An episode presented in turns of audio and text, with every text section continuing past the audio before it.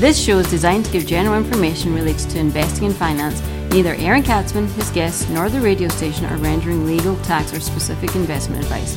If you need such advice, contact a licensed advisor.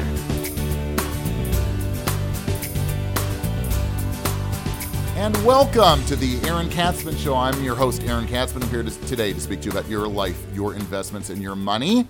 As always, we've got an unbelievable show, a special show today. But before I give you the details of the special show, as always, if you've got any questions or comments, feel free to email me at Aaron, A A R O N, at lighthouse with an L, lighthousecapital.co.il. That's Aaron at lighthousecapital.co.il. Or you can check me out on the web at www.aaronkatsman.com, www.aaronkatsman.com. As always, I forgot.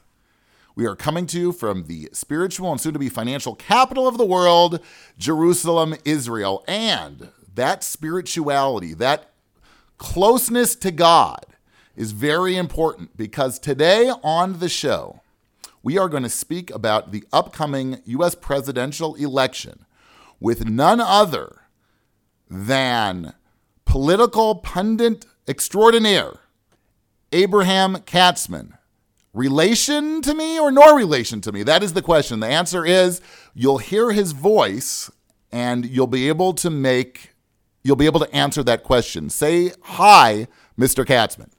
Hi, Mr. Katsman. Oh, it sounds like me. I'm like a ventriloquist, an audio ventriloquist. I'm playing both sides of the uh, radio spectrum here. No, just kidding. This is my brother, but he happens to be a political pundit. And we decided to do this because probably nobody's going to listen. But just kidding, everybody's going to listen. But we we figured it would be really fun for my father to listen, so we decided to do this. No, really, I get asked all the time. In fact, I was at a special dinner two nights ago, and the person sitting next to me said, "Hey, I hear if Trump wins the election, the stock market's going to crash." To which uh, you can't believe how many times I've heard that. In fact, it's like I hear it multiple times a day. So, so I asked him one question why? And he was like, he didn't have an answer. I don't know if my brother remembers. We used to go fishing in uh, November, December, and it'd be really, really cold. And we get off the boat, and your lips would be like purple, and you try and speak to each other, and you couldn't. Like the mouth was sort of, your mind was working, but it was like, and that was the same reaction that he had. But because of that question, I want to get into it, and I want to speak about the differences by um, from each candidate and on the economy. I think that's what people want to hear because we don't want to speak about can- uh, scandals, right? The, the the the tapes from Trump. It's a family show, so we'll just say the tapes from Trump and the fact that Hillary's probably headed to prison. But let's put that to side, okay? And let's speak about the economic policies of each candidate, and from that try and maybe get into a window actually of who would be better for the economy, and over time who might actually uh, make that stock market hum and rev up and, and move higher. And it might be, the answer might be, here's a clue, not what conventional wisdom seems to say. You're listening to the Aaron Katsman Show, Aaron at lighthousecapital.co.il, aaronkatsman.com. So, Abraham, Abe, tell us about what you think. We'll speak general and then we'll get into a few specifics. The differences between Hillary Clinton and Donald Trump vis a vis the economy. Are you suggesting there are issues in this election? I actually haven't heard any for a while, but let me uh, deep go deep into the recesses of my memory and see if I can come up with anything. Uh, sure. Look, there are very uh, there are significant differences in their approach. Um, she, like everybody says, is in, in many ways going to be a, uh, a continuation of the policies of President Obama. Uh, if anything, things might even get a little bit more extreme. She's talking about more tax increases and more free stuff for the government to give away and more things for the government to get involved in. Um, and all of that has an effect. It has a drag. Uh, it really has a drag on the uh, uh, uh, uh on the economy because, look, take a look at what's going on now with the under the Obama administration, even in an, in an economic recovery post recession, which is usually a period where you have tremendous growth, we have not had a single year of even 3% growth since President Obama came into office. And when you consider that interest rates are essentially zero, plus they've written $10 trillion of bad checks to stimulate the economy. Uh, you know, the, if you can't hit 3% under those conditions, uh, there's a real problem. There's either a, it's either overregulation or, uh, or, or something that is getting in the way of the economic engine of the United States uh, from doing what we know that it can do. Now, people are on the other side. Um, are concerned. Many of the never Trumpers are out there saying, well, he's not a true conservative. Um, can you give us a little bit of insight into his policies, which would be a contrast to that of Secretary Clinton? Uh, sure. Look, it, I suppose whether or not he's a conservative depends on how you define conservative. I guess he's certainly not a, a classical conservative. Uh, and it, but in some issues, he's more conservative than he is in other issues. And when it comes to the economy, uh, look, he's. I recognize he's not. Uh, he, it's not in his blood to be a small government conservative. That's not his thing. But he does understand the benefits of having low and simpler tax rates uh, and tax codes. He understands the burden that overregulation places on an economy. Look, this is a guy who has run a variety, not just one, a variety of businesses. So this is somebody with exposure to a, a number of different areas of the economy, and he knows very well uh, what the effect can be of uh, of taxation, of regulation, of, uh, of, of, union rules, of right to work. Uh, I mean, there are all kinds of considerations that go into everything that, that he decides to do, whether it's where to build a, a golf course or uh, whether to manufacture neckties. So, um, he at least he understands something about that. And you look at the other side. I mean, there's there's nobody uh, in her camp with any experience in the private sector, and it shows. And then there's the uh, elephant in the room, Elizabeth Warren. So all those people who think that uh, Hillary Clinton's be good for Wall Street, just remember, Elizabeth Warren's like the witch of Wall Street. She is just a disaster. There probably won't be Wall Street once she's gone, once she gets through with it. And she's going to be like the Treasury Secretary, or she wants to be the head of the SEC. Who knows what she wants to do? Well, you're the one who called Jerusalem the financial capital of the world, and after they're done destroying Wall Street, it just may be. Uh, so I guess you never really know about these things. Um, yeah, she's uh, it, uh, she's trouble from a, from an economic standpoint. She is trouble. In this sense, though, I might even give uh, Secretary Clinton, give Hillary Clinton a little bit of I won't say credit, but the fact that she is as corrupt as she is, and in the pocket of all the big Wall Street banks as she is, she may not be on her own quite so cruel to Wall Street. But the people in her camp, uh, the Elizabeth Warrens that are that are on on uh, on that side of the political spectrum, everybody in the Bernie Sanders camp who's going to be coming aboard with her, these are people who have Wall Street in their sights, and this is not going to be good for the economy, not good for the market, and not good for your investments. Okay, well, good, nice way to tee that up. You're listening to the Aaron Katsman Show. I am your host, Aaron Katsman, with the special guest, Abraham Katsman. If you got any questions or comments, as always, feel free to email me at Aaron, A A R O N, at lighthouse with an L, lighthousecapital.co.il, or you can check me out on the web at www.aaronkatsman.com, www.aaronkatsman.com. You know, we're speaking about the um, upcoming presidential election, and we're trying to dig underneath all of the mud that has been slung in all directions and actually focus a little bit on some of the issues. You're kidding. issues? Anyway, something I think that is also under the radar and nobody's speaking about, which I think is a big plus actually for, for Mr. Trump. There has been for the last, I don't know how many years, decades, uh, uh, a thought process um, in Washington that the way to stimulate an economy is to devalue your currency and to keep devaluing your currency. Was the I believe it was the great President Ronald Reagan who said, a strong currency equals a strong country. Now, economist uh, Larry Kudlow wrote that he thinks that part of the bigger Trump plan is actually to have um, a strong dollar, as he calls it, king dollar. And what that actually does is brings huge amounts of investment back into the United States. Um, could you speak a little bit about that as well? Sure. Uh, well, for one thing, this that, you mentioned, uh, Larry Kudlow, actually goes back to uh, looking a little bit at where Donald Trump may go in general. Because if you look at the people who are advising him, even if he himself is not by nature uh, a small government libertarian type of, of conservative, the people advising him include Stephen Moore uh, include Larry Kudlow. I mean, these are people who are serious, uh, you know, Reagan style supply siders, and uh, that could do good things for the economy. Um, in terms of a strong dollar, I've never. I, look, I'm sure there are economists who can explain why uh, why it's better one way or or or better the other way. But it always seemed to me that if you're it's better for people if your currency is worth more. There, you're wealthier. Why keep on devaluing your currency and making everybody poorer and make them able to to purchase less and to uh, and to live with a, a, lower standard of living? That's uh, that's not the way we like to do things in the United States of America, at least not historically. Um, and even though there are people who are very much trying to do that in America, I think it would be a nice change to go back to the uh, to the can-do spirit, to the expansion of the American economy, to the strengthening of the dollar, and to making the American economy once again the engine of growth and uh, envied by the entire world.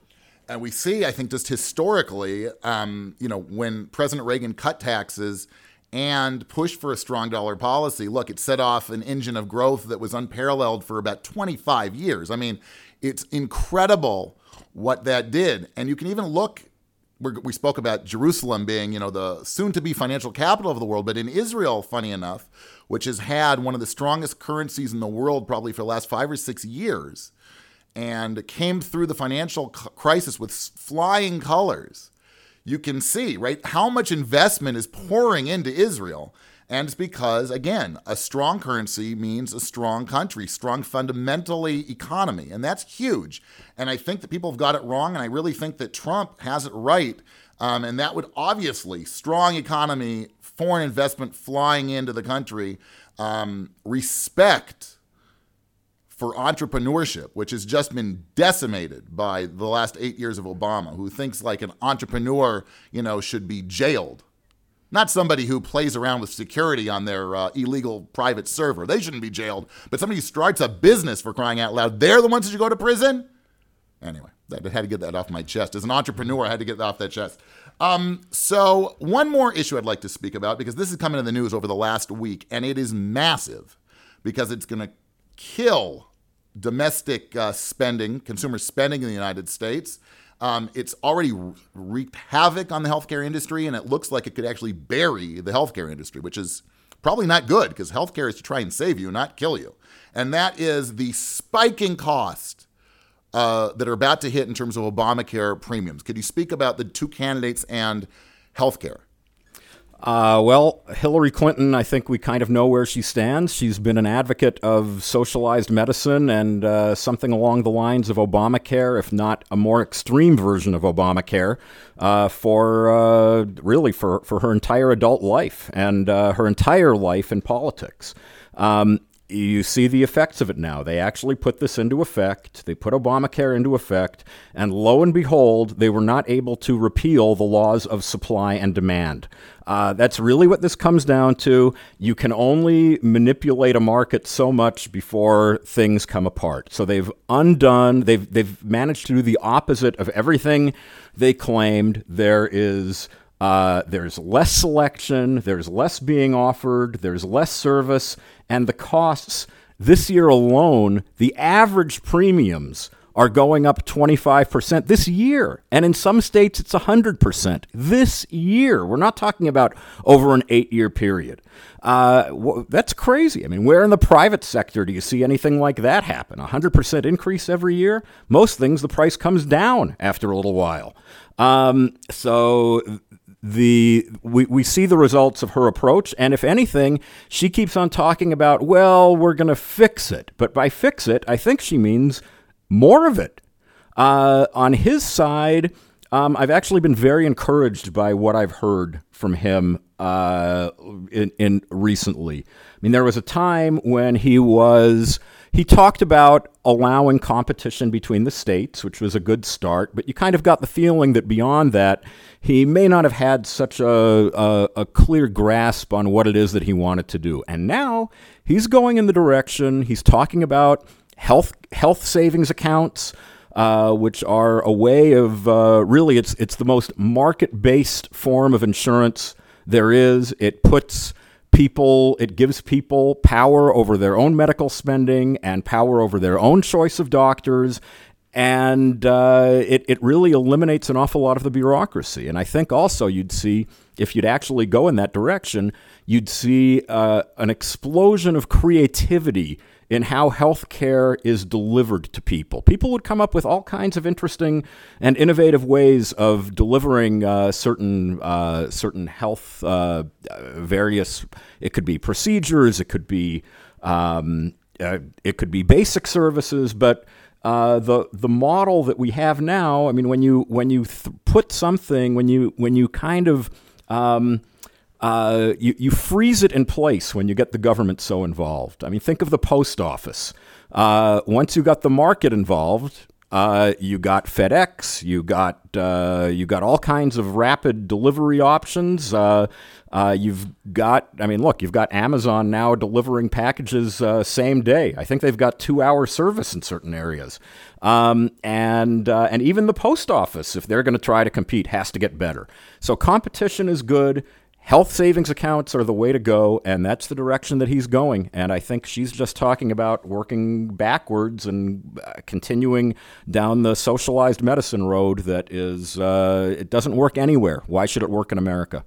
It's rather ironic that if you compare um, healthcare and the situation of not being able to buy policies cross state borders and compare that to immigration, right? It's there's a certain irony there, right? The, the the Clinton campaign who wants open borders for immigration. Anybody can come in, right? You can be a terrorist. Osama bin Laden can come into America, but for crying out loud, if you live in Indiana, you can't go to Illinois and buy health care, right? Isn't there sort of there's a certain irony there? Um, anyway. That was just a little humorous thing I was thinking about. Now, um, you're listening to the Aaron Katsman show. I uh, I think we'll stop here. It was pretty good, uh, pretty interesting actually. Probably go and speak for a long, long time. You know what? I'm going to ask one more thing we'll speak about one more um, issue, and that might be to President to, to, President God, shoot me. I shouldn't say that. I'm objective. This is an objective show. What kind of Second Amendment comment was that? yeah, well, I better do it quick if I'm going to shoot me because they're not going to be guns if she wins. Um, that is her approach, and this is where I sort of agree with her in some ways over um, Trump. Her approach to actually free trade. Um, this is maybe the one bugaboo that Trump has as he wants to renegotiate. It sounds like he's much more of an isolationist, especially especially comes to trade. But could you speak about that for a second? Yeah, uh, look, free trade works. However, um, and and while he's been railing against these trade agreements, uh, in a way, if you listen to him more closely, he's kind of softened his position about a lot of these things. He talks about not eliminating free trade. When he talks about uh, you know renegotiating NAFTA, he just he he now talks about it in terms of making the terms of it a little bit better. I have to think that that has to do with the influence of his economic advisors, of everybody around him, between, we said, Kudlow and Moore and Newt Gingrich and Mike Pence uh, and Rudy Giuliani, and you go down the line of the people who he listens to um, there's not a, a, protectionist in the bunch. And I think that he, as a result, um, he may think that there's a lot that's unfair about these uh, about these agreements, and maybe he will manage to to renegotiate something on them. But I don't think that he's actually going to uh, to tear up NAFTA and put an economic wall between the U.S. and Mexico or between the U.S. and Canada. Uh, it doesn't make any sense. It's bad news if he actually does it. Um, but I don't think. I, also think that it's both. Uh, that on a certain level, it's it's economically and politically suicidal, and he does not strike me as somebody suicidal. strikes me as a lot of weird things, but I don't know about suicidal. Um, Abe Katsman, I want to thank you very much. Stimulating conversation, something uh, a little more intellectual than we usually get in on the program. I must say, we're usually pretty close uh, to the gutter, but you really upped it here a lot.